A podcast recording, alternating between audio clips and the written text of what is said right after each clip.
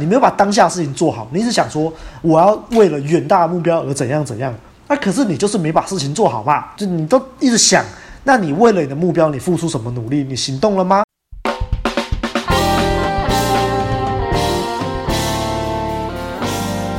嘿呦，大家大家好，欢迎回到问路人人生指南之被讨厌的勇气第五页的下集。今天要讲的章节是从人生是一连串的刹那讲到为无意义的人生增添意义吧，页数是从两百六十九页到两百八十九页，也就是这本书故事的结尾啦。啊，恭喜恭喜，大家终于走到这一步了。哇塞！那这次我们一样会有白马帮大家大致梳理这个故事的脉络，我们一样会对故事的内容做出反应，最后则是我们的心得总结时间。开始之前，不要忘了按赞、订阅、分享给你身边所有的朋友，还有最重要的，欢迎抖内给我们陪我们熬夜录音。那就开始喽！开始。好的，哇塞，这个最后一页的最后一集，就是已经进入了另外一本书的东西了，叫做《当下的力量》。所以大家去看《当下的力量》这本书就好了。今天这集就结束了，拜拜， yeah, 拜拜，谢谢，谢谢，谢谢。这梗要玩几次？对啊，因为确实应该是跟那本书讲的道理应该是差不多的啦，但因为这个当下的概念其实我在很早很早以前就已经有了，所以这次我想讲的东西也挺多的啦。那从我们回到上个礼拜的内容开始，我们上个礼拜有讲到年轻人说哲学家怎么可以否定呃，像是苏格拉底啊、柏拉图啊、亚里士多德这些人，他们就是有远大的目标，怎么可以说甘于平凡呢？那哲学家就说，所以人生必须要有远大的目标吗？年轻人就说啊，不然嘞。那哲学家就说，你所说的远大目标啊，应该就是像登山时攻顶的那种意思吧？那年轻人当然说，对啊，每个人不是都以登上巅峰为目标吗？好，哲学家采取了一个比喻，他说人生如果就像一场登山攻顶的活动，那人生将有一大半的时间都是在半路上，所以意思就是你要到达那座山的顶点之后，真正的人生才开始。那这样就会很奇怪，因为之前的上坡路就会变成是什么？是虚假的我吗？是虚假的人生吗？这样子就会很奇怪啊。所以假设你今天你的人生没有爬到那个顶峰的话呢，那你就在虚假的我和虚假的人生中做了终结，那你的这一生该如何解释啊？年轻人就说，可能是因为我没有能力啊，运气不好啊，体力不好啊。他说他的人生可能就已经准备要这个样子了。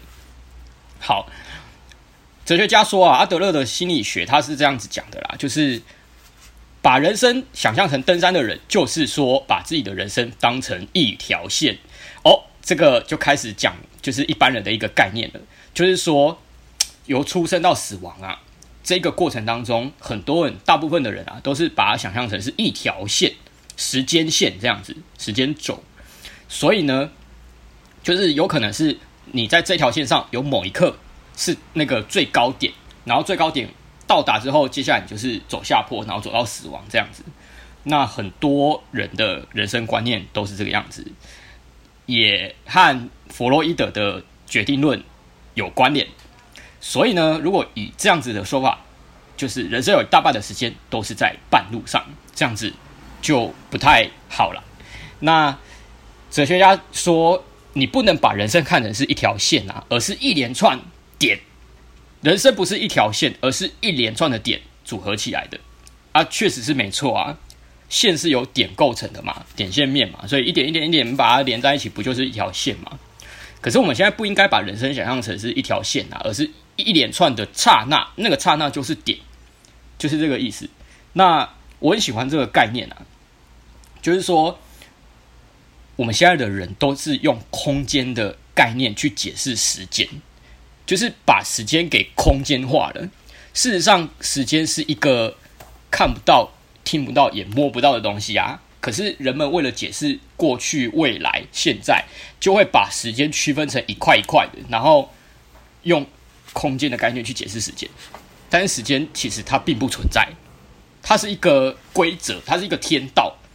所以我们现在人之所以会有前面是呃过去，后面是未来这种观念，其实就是以空间的概念在解释时间。但是这并不是一个自然法则啊，真正的意义是我们只能活在当下，那个当下就是哲学家讲的那个点。好，那很多一无所知的大人们啊，就是要将线条般的人生强加在年轻人身上，所以会告诉他们就是路要怎么走啊，才是幸福的人生。好，年轻人就疑惑啦，那人生规划、职业规划这些都不需要吗？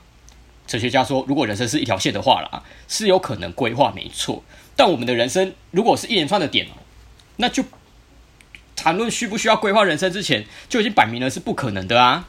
对啊，因为人就是只能活在当下啊，没有所谓的过去跟未来存在。好，这个观念呢，其实就是我刚刚也讲了嘛，了就是当下的力量。那个作者艾克哈特托勒，他以前大概在二零一零年左右有一个影片叫做《时间的幻觉》，这应该是他在出《当下的力量》这本书之前，就是也一直他演讲的影片嘛。啊我，我大学的时候有稍微看过，我没有看完啦，但是大概知道他要讲的这个概念。好，这也让我想到我以前二零一二年的时候也写过一篇文章，然后我在讲的也是这个概念，就一模一样的。因为我那个时候是因为读了那个老子啊，老子讲到天道运行，然后我们人只能依循自然法则去呃生存在这个世界，所以让我想到了那个天道，其实我们我们的时间也是一种天道。我念一下我里面其中的一段文字啊，其实蛮跟今天讲的概念就蛮像的。我我我写说，把时间划分成一块块，然后在每块空间填上要做的事。就是一般人啊，一般人，例如说什么那个时程表啊，然后功课，以前小时候我们的功课表啊，都都写第一节、第二节、第三节，这其实就是用空间的形象去塑造时间，把时间给扭曲成空间的概念。好，我接下来写到，其实啊，把时间分割便已违反了大自然的常态，时间是无形的，是看不见、摸不着的，又怎能分割呢？时间是没有形体的，又怎会有前后？之所以会有这些用词，是因为人类把时间扭曲成了空间概念。人们以空间概念理解时间，所以过去即身后，或时间走某一边；未来即面前，或时间走另一边。于是，过去、现在、未来之类的时间图像，便深深种在人类的心智土壤里。以悲观的论点来看呢、啊，很多人活得不快乐，大多是由于对过去放不下，也对未来太执着，所以很少能醒觉时间的实相是不分过去和未来，而是只有当下的。哇干！我九年前就写出这篇文章。哇干！那、啊、你怎么现在还在这里啊？你这个应该会得奖吧？因为我因为我认真活在当下。对，时间无所不在，却也从来不存在。人类对它的认知多半只是一种幻觉，对啊，这是我这篇文章的内容。但我还有一个结论啊，就像人类对于时间，有人执着于过去该做而未做的事，或对未来的某个时间点抱持过度的期待，思绪一直流转，一直流转，却对现实一点帮助也没有。唯有对天体运行之道有所体认，领悟时间并非空间的转化，才能放下，才能做到无为。如此方能体会到活在当下的真谛。好啦，我承认这我这个文章是那个，就是以前大三的时候读老子的时候写下的，然后刚好老子要交报告，听起来真的很老子，我就把这这篇文章就是写进报告里面。对啊，所以啊，就是人类是已经习惯用空间的概念来解释时间了啦。过去和未来其实都是虚幻的概念啊，只有当下才是真实。也让我想到那个很有名的那一本《深夜加油站遇见苏格拉底》，里面有一段我印象非常深刻，就是苏格拉底，就那个老人跟他的徒弟走在路上的时候，就那个作者啊，那个徒弟就是作者，苏格拉底就问那个作者说：“请问现在是什么时候？”然后作者就说：“哦，西元几年几月几日。”然后苏格拉底就说：“不对，你再想一下。”哦，几分几几秒，苏格拉底就说不对，然后那个作者就思考了一下，就说哦，是当下。所以苏格拉底是要作者回答现在，不是几年几月几日几时几分几秒，而是当下。对啊，这本书里面其实就有一段蛮重要的，就是在讲这个。哇，那个时候就是让我觉得印象深刻啊！现在不是几分几秒，现在叫做当下。对，好，那下一章舞动的人生。好，呃，年轻人他还是很疑惑啦，就是如果你把人生当成是一连串的点的话，没有过去、现在跟未来，那不就否定了人生规划吗？那也就等于否定了努力付出这件事情啊。那他举了小提琴家跟律师的例子啊，就说啊，你小提琴家会成为小提琴家，不就是因为以前经过的努力吗？然后律师就是通过司法考试，通过努力才会成为他梦想中的人啊。所以这种有目标的人生，不是就是有分过去、现在、未来这样子吗？那哲学家就说，这些人无论处于人生中的任何瞬间呐、啊，其实一样啊，都是活在当下。也就是说，他们并非一直在路上。他们，例如说小提琴家，他就是活在当下，看着眼前那首曲子，专注在每一首曲子、每一个小节跟每一个音符上啊。他们拉那些乐谱的时候，其实都是活在当下，专注在他们正在做的每一件事情。那哲学家就说啦，所谓的人生就像是一圈又一圈的跳着舞，跳着的每一个瞬间成为一连串的刹那。哦，这个就我看了也是很有感，就是你当下做的每一件事情，你就是就是认真做好那一件事情就好了，那个时间点就是当下。但是当你这些事，这就一连串的点经过以后，你再回头看，你会发现你已经走过一段路，而且完成一件事情了。以这个例子来讲，就是你已经跳完了一支舞啊，我已经来到这里了。对啊，那以前有一本很有名的书，就是《秘密》嘛，应该很多人都看过。我记得就是《秘密》里面有一段话是这样讲，就是如果你要从美国的东岸开车到西岸，如果你是在那种冬天，然后雾很就是的夜里，然后雾很迷茫，你只能看清楚可能前面一公尺的路。那你开车的时候，你开那个车灯，你还是就是没有办法看到眼前的比较远的尽头啊，但是你只要慢慢开，虽然你每每一分每一刻看到的都是前面那一公尺，但是你只要慢慢开慢慢开，把这个一每一次的一公尺连接起来，你就可以从东岸开到西岸。哇，那这边讲的那个跳舞的比喻也是一样啊，每一个圈每一圈每一圈又一圈的跳着舞，然后这些瞬间就会组合成一支舞。所以呢，像是拉小提琴的，就是呃，他们在专注在每一个音符每一个小节的时候，就是把这些点给连起来。那律师也是啊，作家也是啊，他们都是活在当下，然后完成自己当下他们自己的事情，所以没有分什么过去现在未来，他们在做的当下就是充实的了，就已经足够了。这也其实也就是很常听到一句话啦，过程本身就是目的。就像他哲学家还有举一个例子，就是去埃及旅行，你你你能说就是去埃及旅行，然后你的目的就是为了去看那个古夫金字塔，然后你你为了要快速的达到这个目的，你就是很快的跑到金字塔古夫金字塔之后，然后再很快的回家嘛？旅行好像不是这样的吧？你一定会就是说，从你走出门的那一刻，然后开始搭飞机，然后下飞机转车，然后走在路上可能买个东西，然后在半那个半路上就是欣赏沿途的民俗风情，体验外国的文化，这本身就已经是你出来的一个目的啦。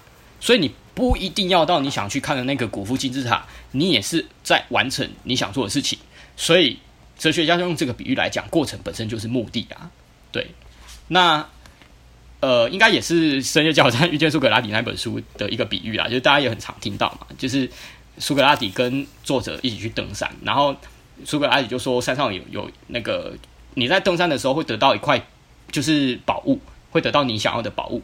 结果那个作者就是跑到山上之后，发现不过就是一颗石头而已啊。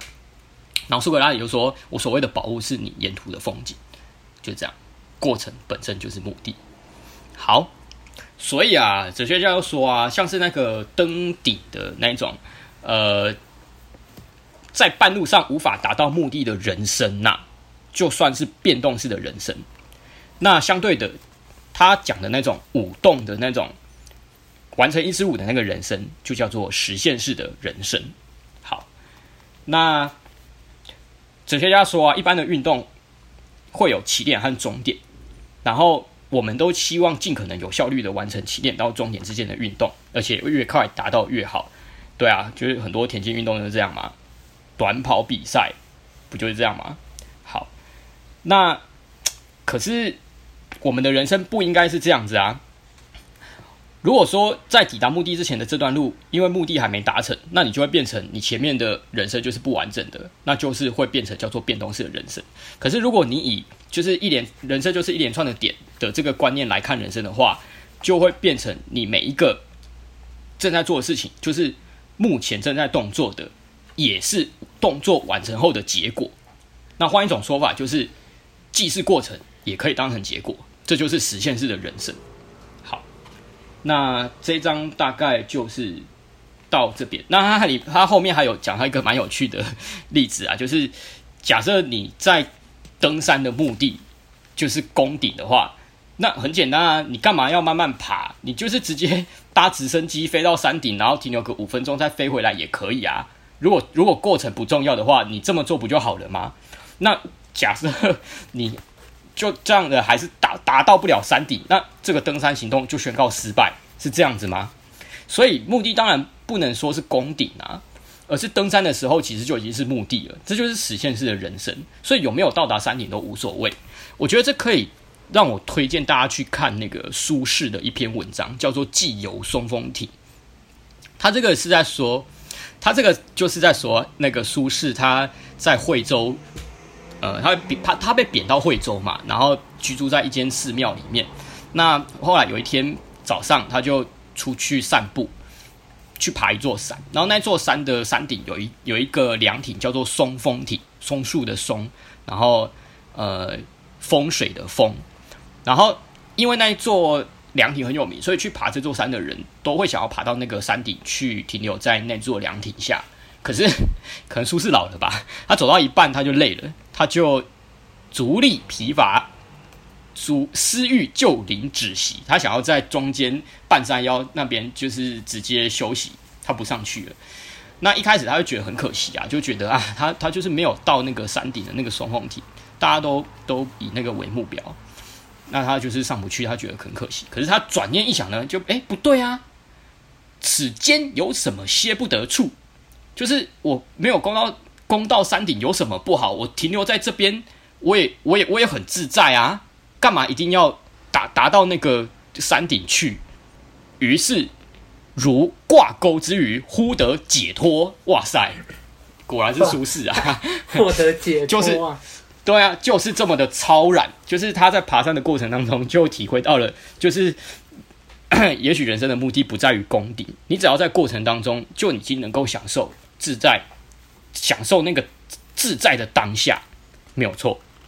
好，在下一章为此时此刻点上最最闪亮的聚光灯吧。呃，我想补充一下、啊，就是刚刚你说的那个是苏轼的 一, 一首诗嘛？呃，那 一, 一篇文章、呃、让我想到另外一首诗，但哦，一篇文章哈、嗯，让我想到另外一首诗啊，但是我不记得是谁写的，但是也是中国古代一首诗，它的意思大概是说。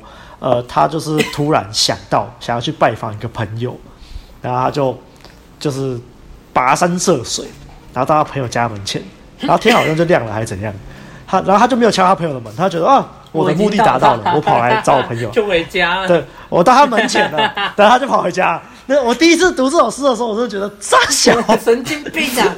但是我觉得这跟哲学家举例的那个就是去。埃及难道你只是为了看金字塔吗？有一点类似啦，嗯、但是我现在讲完这首诗，我还是觉得有点荒谬，就是了。你你讲的那个故事不是一首诗，是《世说新语》里面的一篇啊，王子猷的故事，哦、雪夜访戴安道，居然是《世说新语》。对对对，不好意思，直接、啊、原来如此。雪夜访戴安道，不愧是白马、啊，大家可以去查这一篇。对啊，好，那确实啊，过程本身就是目的，就是希望大家可以好好的体会这一点啦。好，来下一章，此时此刻点上最闪亮的聚光灯吧。那年轻人就说啊，呃，老师你否定了决定论啊，也就是反对回顾过去啊，所以呢，过去就是不存在啊，没意义的。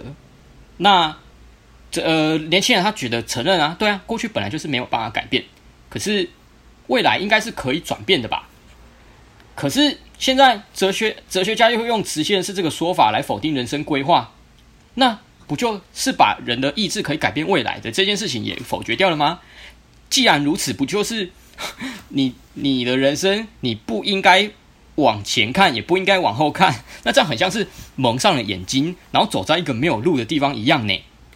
啊，哲学家就说，对啊，看不到前面，看不到后面啊，这不是理所当然的吗？废话，其实其实其实我也觉得啊，没错啊，你看得你你真的看得到你的未来跟呃实际的看到你的过去吗？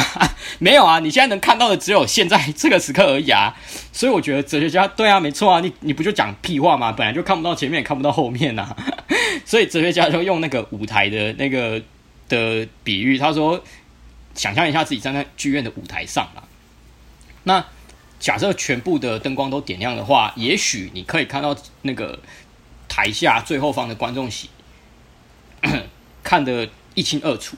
可是呢，今天假设只有强烈的聚光灯打在你身上的时候，你恐怕连下面座位的第一排都看不见。啊，人生也是这样子啊，就是说，假设人生只有微弱光线的时候，就是刚刚讲的，就是剧院舞台。就是那个灯光都点亮，但是很微弱的时候，过去和未来好像可以看得到、哦，但是那只是一个幻觉，就是你感觉好像看得见。可是人生其实是 spotlight 打在你身上，也就是说，此时此刻啦，只有在此时此刻点亮闪亮的聚光灯，人生应该是这样，所以是看不见过去，也看不见未来啊。这件事情就是要告诉我们啊，我们应该更认真，而且更谨慎的活在当下。确实啊，就是如果你真的以为你可以看得清楚过去，也可以预估未来的话，那就真的证明你没有好好的活在当下。哭哭，对啊，哭哭啊。好，那所以啦，就是这里讲的就是跟我那篇文章讲的一样，就是说过去和未来都不存在，所以很多人都是由回顾过去跟预见未来给来给自己一个免除责任的借口。呃，我过去发生了什么事情，所以我现在这个样子，怎样怎样怎样怎样。然后我觉得我现在这个样子，所以未来我做不到什么什么什么啊，对啊。那问题是，过去你发生了什么事情，其实和当下一点关系也没有。你你过去可能小时候受同学霸凌，然后可能家庭环境不好，然后你现在所作所为。你可以自己决定你要怎么做，跟过去一点关系都没有。你不要拿那个东西来当借口，然后自己误入歧途，然后以以那种过去来当借口。这个我们之前前面那个决定论跟复那个目的论都已经讲过了。当然啊，过去是这样，那未来也是啊，就是未来会如何，也不是当下要考虑的问题啊。没错啊，未来那么难掌握，你你真的能保证你现在做什么，未来就一定会怎样吗？所以呢，重点就还是要拉回现在这个时间点，也就是当下。好，那后面哲学家讲的大概都是这个概念啦，所以很多人就会觉得说，哎、欸，人生好像就是一一一本故事书啊。那弗洛伊德的那个说法就比较比较让人容易理解啦。这个我们之前决定论就已经讲过了。就是会觉得说，哎，大家都是顺着这个故事的脉络走下去，所以过去会影响现在，现现在会影响未来，就是一般人的论点。好，那年轻人就提出质疑了啊，哎，那不是还有提到生活形态吗？生活形态不是也是一个故事吗？所以这样会不会有冲突啊？哲学家说不对，生活形态其实说的就是当下。因为生活形态是可以依照自己的意愿去改变的，人生中看起来像是直线的过去，因为你一再决定现在不要改变，所以当然你只能把你的人生当作是一条直线啊。但问题是，其实你可以现在就决定要不要改变，你根本不需要受过去的束缚影响。好，那未来也是一样，对现现在的你来说，未来就是一张白纸而已啊，上面根本就没有谁谁谁帮你铺好的轨道嘛，所以也不会有什么故事存在啊。对啊，一切无限可能嘛，任何事情都是有可能的，你更不用说去看到未来，预见未来，你就去掌握它。对啊，然后年轻人居然呛哲学家说，这根本就是在乎眼前的快乐，是遏制的享乐主义。享乐主义。对啦，另另外一面，如果你确实那个走走到另外一条路的话，也有可能蛮像是享乐主义的啦。那哲学家就说不对，将聚光灯聚焦在此时此刻，是为了更认真而且更谨慎的专注在当下可以做的事。好，那接下来就进入下一章，人生中最大的谎言。好，那哲学家举了一个例子，就是说你要考大学，但是如果你不用功读书的话，那你能说你是认真活在当下吗？当然不是啊。可是呢，也许考试是很久以后的事情，你也不知道现在要做什么，要读什么才能够考得上啊。但是如果你每天做一点做一点的话，例如你也不知道要干嘛，你就写写数学练习题，因为你知道这个慢慢累积，也许对你考大学有帮助。好，或者是背背单字啊，那总之就是一次做一小步，就是舞动起来，每一圈又一圈的舞那个概念。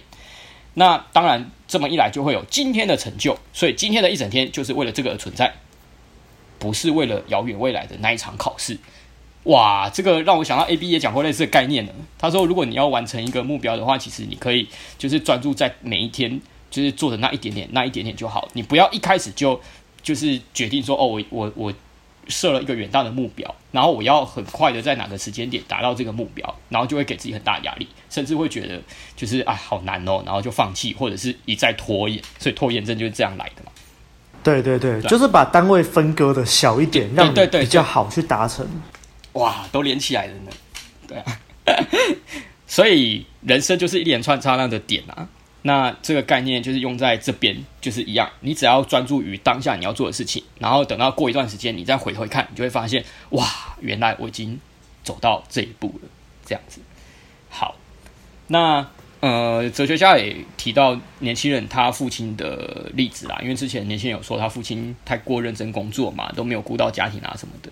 但是哲学家呢说，可是啊，如果你用那个认真活在每一个当下的观念来看的话，如果事实真的是如此的话啦，那你爸爸的人生应该是幸福的啦。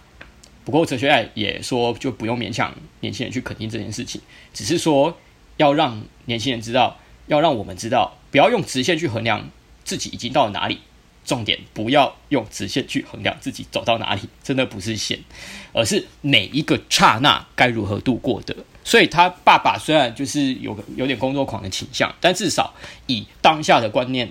观念来看的话，他至少在当下有做好他认真该做的事情。对啊，好，那所以呢，如果你把目标设定在遥远的未来，把现在当成酝酿准备期的话，你就会一直想说，嗯，我真正想要做的是这件事情啊，但是现在必须要先完成什么什么什么，先准备好什么什么，我再做。干，超多事情都这样，很多事情你如果真的这样子想。有些事现在不做，一辈子都不会做了。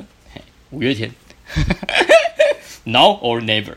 对啊，所以很多人就是真的像像我，我也常常这样子啊。我就想说，呃，学日学日文啊，学钢笔字啊什么之类的，然后我就一直拖。为什么呢？因为我每次都觉得啊，就是我我应该要怎么怎什么。以前是啊，我在论文写完之前，就是都不要做这些有的没的啦。然后我现在论文已经写完了，我还是没有开始啊，给自己一个警惕。对。所以每一个都是当下啦。你什么呃，如果你真的选择了一定要准备好才能怎么怎么做的话，那就是哪里也去不了了。觉得每天就像是黑白照片，因为当下对你来说就是准备期而已，分分秒秒都是在等待，都是在忍耐。好 ，OK， 那。年轻人他一直觉得说，可是对我来说，我就是没有没有人生目标和梦想啊，我就是还没找到啊。那这样子的话，当下对我来说不就是毫无意义的刹那了吗？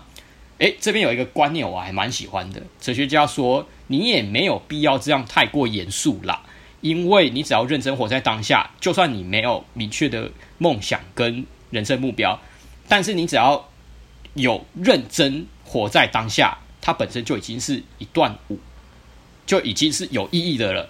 所以你没有必要太过严肃，不要把认真和严肃搞混了。哎呦，是要认真，但不是严肃哦。好，你就是把人生想单纯一点啦，就是不要想得太沉重。你就是站在实现式的观点来看，那人生就是一直都是处于终结的状态。哎，为什么这么说呢？其实你用那个每一个时间点，那那个人生是一连串的点，这个观念来看的话，也蛮容易理解的。就是你如果是直线的话，直线的两个头就是起点跟终点嘛。可是如果是一连串的点，那你每一个点，你说可以说它是起点，也可以是终点啊。所以当你人生结束在某一个时刻的时候，你都可以说就是它就是在终点，或者是你人生呃进行到某一个刹那的时候，你就可以说那是它的终结。你不会说什么你如果活二十岁，那就是离终点比较远啊，然后离活了九十岁就说活的活的终点比比较近啊，不是这样子的啊。因为人生就是一连串的点嘛，所以你不管是结束在哪一刻，其实你都是完整的，都是幸福的一生。好，听起来是有点耸动啊，怎么一直都是处于终结的状态？一开始看不理解的话，真的是还蛮耸动的。所以呢，这就会提到人生最大的谎言是什么？因为哲学家一直在提人生的谎言，人生的谎言。那最大的谎言就是没有活在当下。注意，人生最大的谎言就是没有好好的活在当下。啊是啊，而且很多人都是这个样子啦。好，每个人其实都做得到啦，每个人都是有勇气，不依靠人生的谎言。认真活在当下每一刻，所以过去和未来都不存在。关键的一刻不是在昨天，也不是在明天，就是在此时此刻。哦，我看到这一段就一定会让我想到苏格拉底，哎，深夜加油站苏格拉底的那一段一模一样，真的是一模一样的东西。好，最后一章，为无意义的人生增添意义吧。意义。那哲学家呢？他就说。有人问过阿德勒说，人生的意义是什么？人是为了什么而活啊？结果呢，阿德勒的回应居然就是出乎很多人的意料。他说，普遍来说，人生没有意义。哈，怎么会这个样子呢？这一定是邪教。其实哲学家暗藏了一手，他后面才会讲，他真的是很贼，跟上次讲的一样。好，反正他举了一个例子啊，就是说世界上有很多像天灾或战乱啊这种莫名其妙、完全不合理的状况。那陷入这些战乱跟失去性命的孩子，我们根本没有办法谈论他们有什么人生意义啊。对啊，所以人生并不存在可以讨论的任何意义。但是，如果你在面对这些没有意义、没有道理可循的悲剧，却完全无动于衷，那就等于肯定了这样子的悲剧啊。所以我们无论遇到什么状况，都要有所行动，也就是必须面对康德所说的倾向性。哎，上上哎，忘记是第几页有讲到了，第三页吧？对啊，就是康德倾向性。我当时是比较解释为跟那个就是人的性恶论有关啊，就是人的本性是那个样子。那我们必须跟人的这种劣根性去做抗衡。对，那这里的意思也是这个样子。好啊，哲学家说啦。假设我们遭遇了严重的天灾，啊，以决决定论的观点来看的话，你还借着回顾过往去找出说，啊，为什么变成这样？请问有什么意义？那又不是你能控制的，对啊。所以实际上应该是要怎么想？就是当事情发生的时候，你只能去说啊，接下来我我可以做些什么？当然啊，你又你又不能去决定，你又不能又又不能去控制前面发生的事情，你只能控制你现在可以做的事情啊。所以呢，哲学家暗藏了一手，就是阿德勒在说完人生没有意义之后，又接着说人生的意义由你自己给予。哇，这个又回到了我们第一页的东西啊，又连起来啦。所以呢，哲学家举了他祖父的例子，他说他祖父在战争中哦被呃烧夷弹严重烧伤了脸部，这样子感觉就是很不合理又严酷的又残酷的灾祸啊。呃，他遇到这种事情的时候，有可能会发展成哦，就是大家都是敌人啊这种心态，然后觉得世界很可怕。可是他每一次搭电车去医院治疗的时候，哎，好多乘客都让位给他坐，就是大家其实都还蛮人都蛮好的啦。看到这样子就是脸部有烧伤的祖父，都会对他好。那虽然哲学家他不知道他祖父心中是怎么想的啊，不过他觉得祖父选择的生活形态就应该会是大家都是好伙伴，世界很美好。对，因为大家对他的态度就是这个样子。那当然，你选择这样子的生活形态，你当然就会比较接近幸福啊。好，所以呢，人生的意义由你自己给予啦，就是这个意思。好，那年轻人就说：“我该怎么做才能对我这个让我这个毫无意义的人生变得有意义呢？我还是没有自信啊。”哲学家说：“你在人生中迷失了方向啊。”你会感到困惑，是因为你想要选择自由。既然如此，你就不应该害怕被人讨厌，不要过着别人的期望的人生，选择自己的道路啊！哇，连接到前面的，你要自由，就是要被别人讨厌，就是这本书的核心。好，那哲学家说，当我们选择自由的时候，一定会觉得彷徨困惑。所以呢，阿德勒心理学他有提出一个叫做导引之心的说法，就是那个引导，那个导引。用来作为自由人生的指引，那这是什么意思呢？就像是旅人呐、啊，依靠北极星辨别方向，我们的人生也需要导引之心。依照阿德勒心理学的说法，最理想的状态就是怎样？你只要不失去指标，朝着它的方向前进，就有幸福。好，那这个导引之心，那一颗心是什么呢？哲学家表示，就是贡献他人。哇，上一集我们就有讲到了，当你有贡献感的时候，就是幸福。你只要认为自己有贡献到别人，你就会有幸福。哇，那就是在讲这件事情啊。所以那颗心就是贡献他人啊，也不要就是想着有没有人讨厌你，因为那个不是你能控制的。所以，就算有人讨厌你，只要贡献他人，这颗导引之心还在，你就不会彷徨，做什么都可以，一切都是由你来做起。那有人讨厌你呢，就让他讨厌啊，反正你只要活得自由就行了，不用想太多。这世界是很单纯的。好，那后面就是我我觉得啊，年轻人好像就开始开窍了，应该是为了要让这本书做总，做做一个结束了，没错，对吧？要做结束了，对吧？所以会突然觉得，哎、欸，啊，年轻人怎么突然？我们之后看第二集就知道了。第二集年轻人又回来，因为我觉得老师你都是错的。对啊，啊啊！然后他为了把这本书结束，等我们要录，等我们要录第二集的时候，应该也是有点久之后了。因为我真的觉得啊，就是假设你是看完《被讨厌的勇气》第一集，你马上接着看第二集的，你没有办法理会。你没有办法理解为什么第二集年轻人会有那种感觉啦。哦、oh. ，我建议大概是可能看了第一集，过个一两年，你有去真的实践第一集里面教你的东西之后，你再来看第二集，你就会知道为什么第二集年轻人在那边靠北。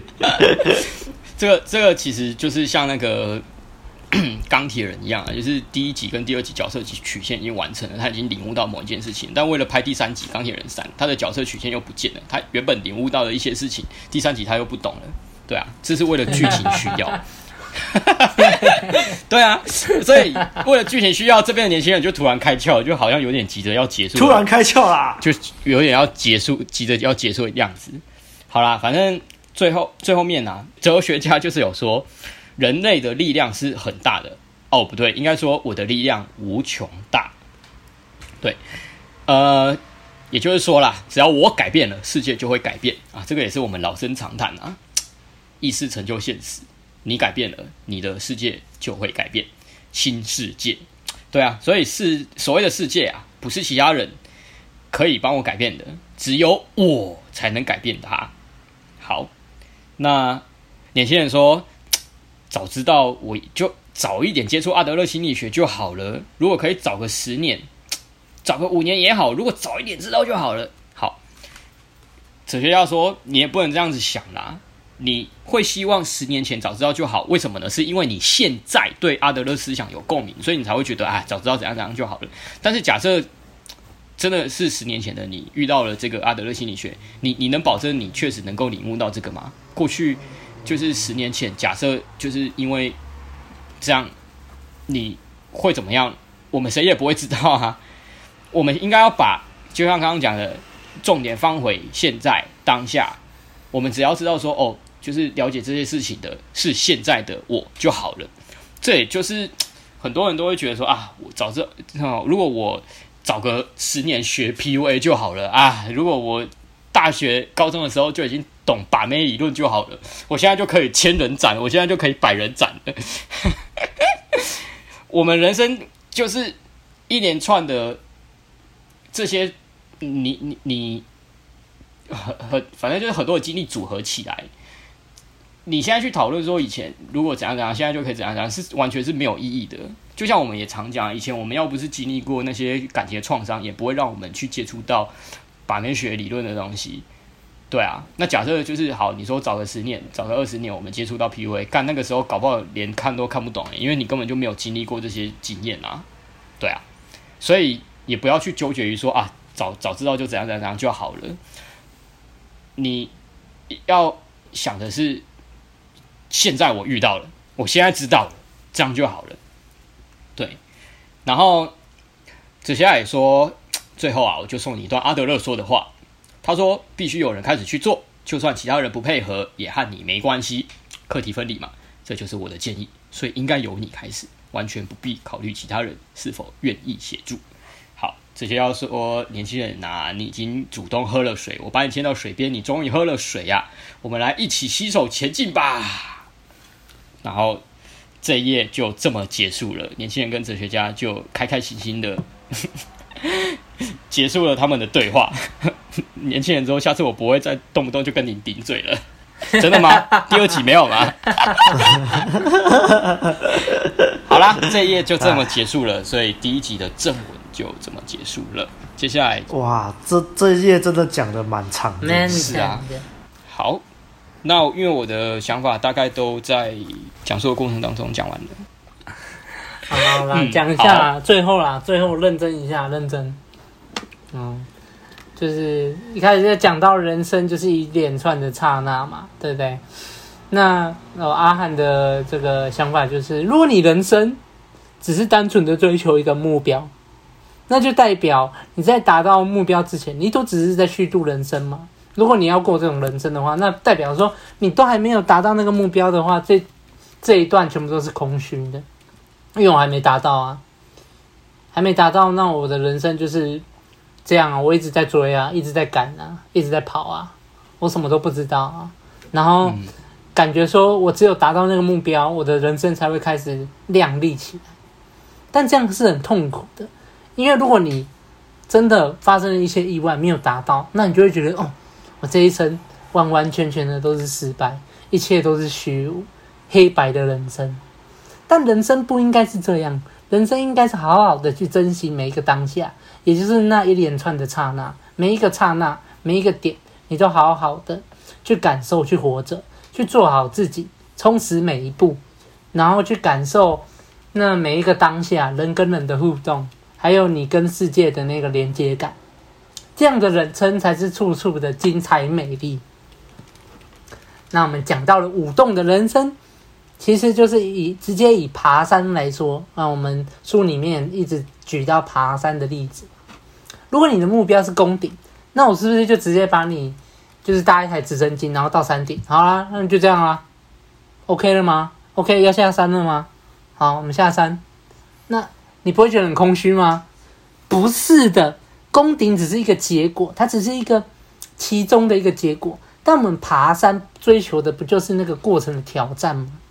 一步一步，然后顾好每一个登顶的脚步，然后欣赏沿途的风景，然后你可能最后因为天候的因素，因为一些天灾人祸，你无法到达顶端，但你在无形当中你已经收获了很多东西，那可能是经验，那些风景，但你不会因为这样就很失落啊，因为你已经在过程中收已经吸收收获到很多你不曾见过的东西，你不曾面对过的挑战，那你不会害怕，你还有下一次机会，你知道我的人生不会就此打住，你还有下一次登山的机会，那我们就再爬一次嘛。这次的过程又可能会有不同的地方，然后遇到的也有可能是未知。嗯、那我我知道啊，我不怕，我还是继续走。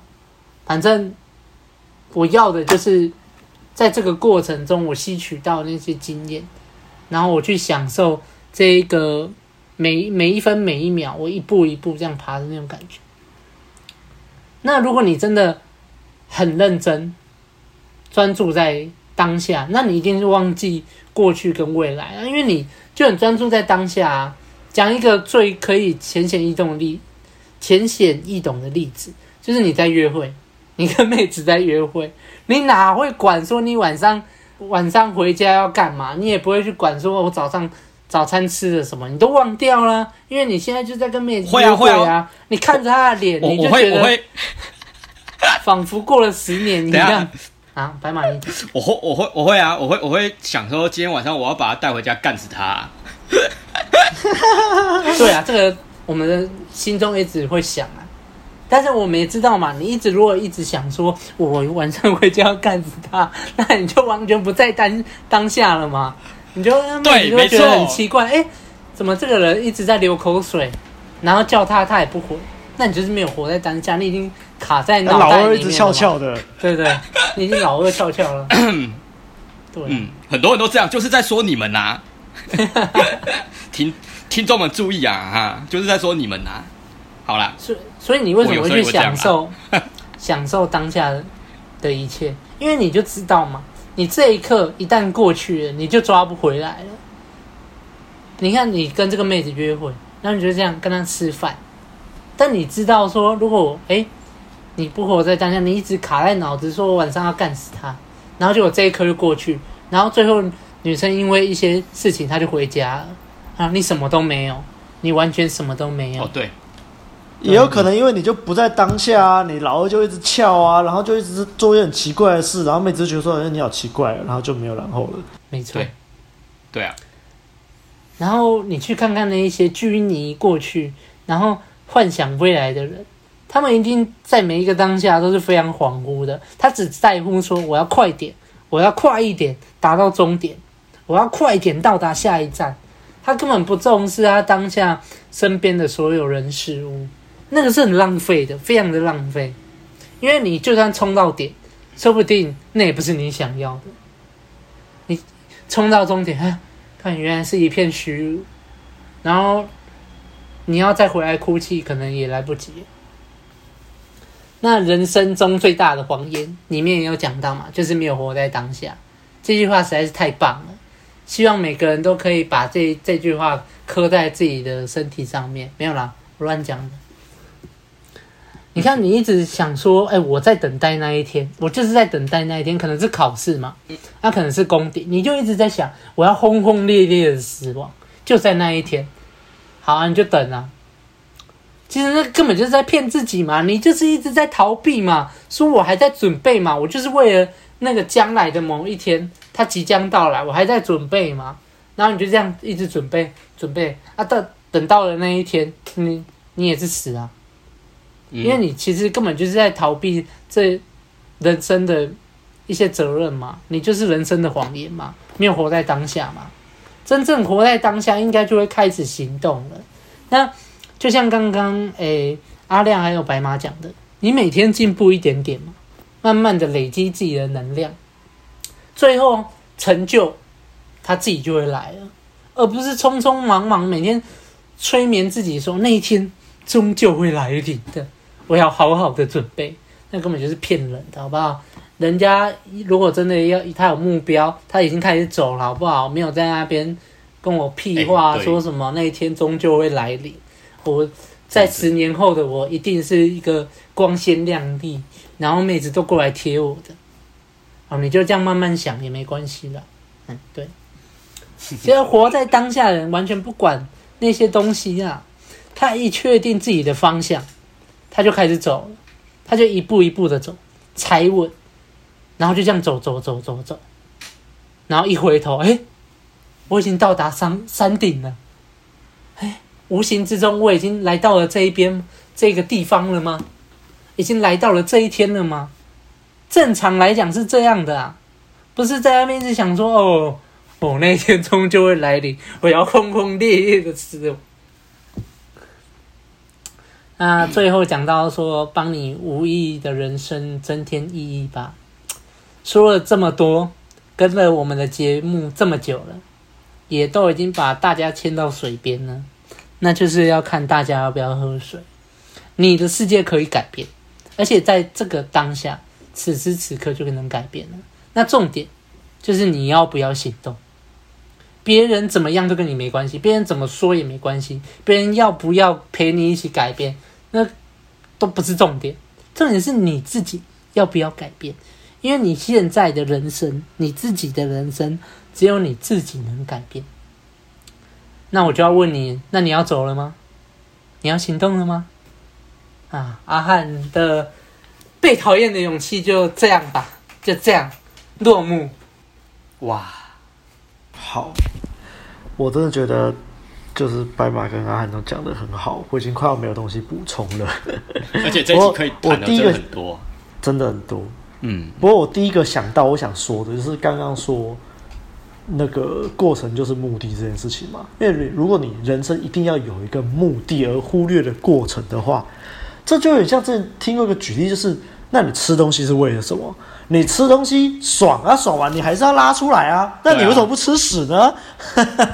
然后就像我们那时候把妹，刚刚阿汉也有讲嘛，你在跟妹子约会的时候，你都没有在当下，你就想着要跟她打炮，所以你把妹就是为了打炮吗？如果你只是这样想的话，那你就会就像我刚刚说的，你就完全没有在当下，然后妹子会觉得你很奇怪，然后就算你真的能干到这个妹，然后你就会变成说以那个斩数为这个目标。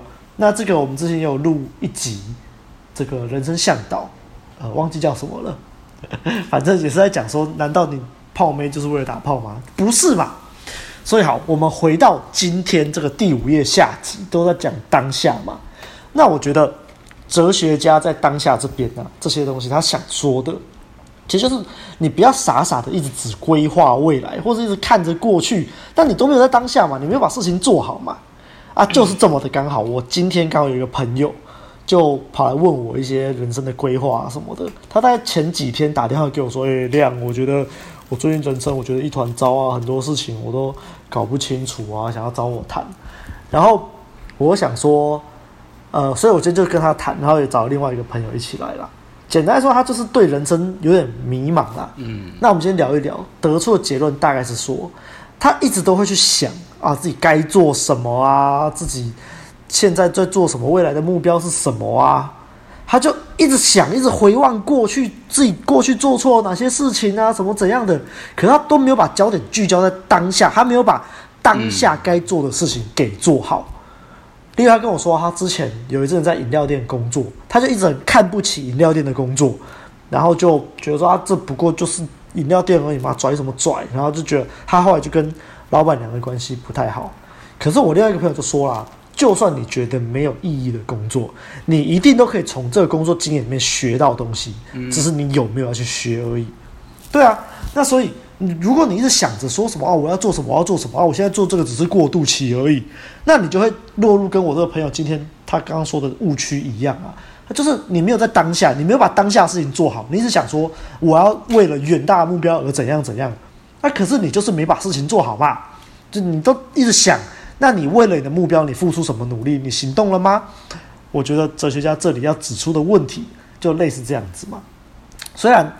哲学家讲得很夸张啊，说什么啊，我们不可能规划人生啊。不过我觉得他的论点就是叫你不要把人生看得太死啦，因为如果你只规划，你都没有行动，那就没有意义嘛。那他在讲旅行的意义那部分，我就觉得说的不错啦，重点是过程嘛。可是我觉得哦，这边可能有一些比较熟悉红药丸或是 J P 理论的人哦，可能就觉得说，哎、欸，啊我们。没有一个目标，我们要如何成为更好的自己呢？所以我觉得这边就有点灰色地带啦，嗯，让你可以躲起来的地方有点误区啊。所以你要抓到重点，重点是叫你要行动，不是说你不能有目标，但是你为了这个目标，你付出了多少行动，你有没有好好的专注在当下，而不是你就哦我的目标很伟大，然后都没有行动，然后觉得啊，然后就后来就摆烂，就不是这样。所以为什么哲学家会说聚光灯？因为你专注在当下的时候，就像刚刚阿翰说的一样，过去跟未来都不存在了啦。就像我们之前说进到心流嘛，你进 flow 了，进入心流状态就是这个意思。所以为什么我们才会说，你如果要偏 inner 的解决方法，都跟你说要冥想啊、正念啊，因为这是一个让你进入当下的方法，让你可以熟练嘛。那比较红药丸的解法，我觉得会偏向生物性的暴力解法。例如你去做高强度的心肺有氧运动，嗯，你你在做这种高强度心肺有氧的时候，你根本就没有空去想东想西，因为累都累死了。或者是你在深蹲大重量的时候，你你没有空就在那边想啊，哦，早上跟那个妹她回得好差，才完全没有办法分心。这就是快思慢想在讲的东西啊。嗯，所以他其实红药丸这种暴力解，它其实也是一种正念的方法啦。好，那。后来哲学家就讲到说，人生中最大的谎言是你没有活在当下嘛。我觉得这边在讲的就是回顾到我们第一页说的啊，就是这个目的论嘛。很多人就一直是回顾过去啊啊，过去的荣耀啊，过去的失败啊啊，你对未来有一些不切实际的想象啊啊，但是你就是没有行动嘛，所以就是又回来了。你有没有去行动？还是你都只是把那些过去啊什么就当作借口而不去行动？所以。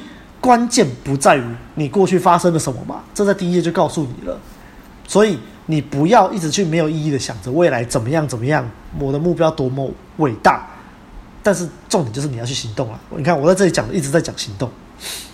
那最后一章的时候，哲学家说到，人生本来就是没有意义的，而是我们赋予它意义。嗯，我自己蛮喜欢这种说法。我觉得我们之前有讲到虚无主义嘛，对对对，我觉得尼采他说上帝已死，其实我觉得大概就是这个意思，因为你没有了上帝嘛，那那个他们就会很慌啊，你没有上帝，那人生是要干嘛？嗯，就是因为你人生没有意义，你才能自己创造意义啊，没错，这才不是什么消极啊，所以，但就像很多人都。不知道说，哎、欸，可是我真的不知道我人生到底该干嘛、啊。哦，你问我梦想，我我也没有梦想啊。所以哲学家在这边才会给你这个方案，叫做贡献他人。那关于贡献他人，我们上一集讲的蛮详细的啦，我这里就不再赘述了。那我们最后哲学家不是说，世界不是其他人可以帮你改变的，只有你才能改变它。就刚刚白马也说了嘛，这就是我们一直说的意识创造现实嘛。嗯、你相信什么，这个世界就会是什么。你看，我们之前就有说啊，如果你相信这个世界就是丛林法则啦、弱肉强食啊，别人都是等着要陷害你啊，你就一直看到这些东西，去加深你的信念。所以，选择一个对你有帮助的信念是很重要的。所以我希望各位听我们的节目啊，就是你就会知道我们的信念是什么。那我也希望。这个信念对你有帮助，而且听完这些你就知道此时此刻的重要性啦、啊。不是什么时候开始你要去做，而是现在你听节目听完，现在你就要去做，你现在就要开始行动啊！这就是我的结论，行动，行动。那呃，虽然我们已经是第五页的下集了啦，但其实我们之后还会再出一集，是关于我们看完整本书的我们三个各自的感想。然后还有这个两位作者的后记啦，那对，大家就预告一下，我的部分大概就这样子。那两位还有要补充的吗？我刚其实我本来想想讲那个正念的部分啊，因为那个正念其实很多人以为是正向的念头，但是实际上正确的说法应该是当下的念头，就是你有觉察的，对，你当下的一些思维，然后不带批判、不带情绪的去觉察这些东西。所以很多人讲正念 mindfulness， 很多人以为是正向，其实那个正应该比较接近当下的意思。对啊，那你刚刚有提到啦，就是正念其实就是在觉知当下的一个很好的的一个方式，就是我我也是推荐大家能够去学正念冥想这些东西。确实啊，当你在焦虑不安的时候，这些你在用那种全知的角度去觉察你的一些思绪流动的时候，确实是可以让自己处在一个超然的状态去看当下的自己的状态。那总之就是你在做这些事情的时候，也可以好好的学习怎么样好好的活在当下。对，大概就这样。嗯 OK， 好，那今天大概就这样咯。喜欢的话记得按赞、订阅、分享给你身边所有的朋友，当然也不要忘了到 Apple Podcast 留下五星好评以及留言，我们都会看。呃，我们也更欢迎你可以透过 Firstory 抖内给我们，这个功能让你可以抖内兼留言给我们，我们就会在节目上回复你的留言哦。OK， 那就这样啦，大家下周准时收听最后一集，对，拜拜，拜拜，下周见，拜拜。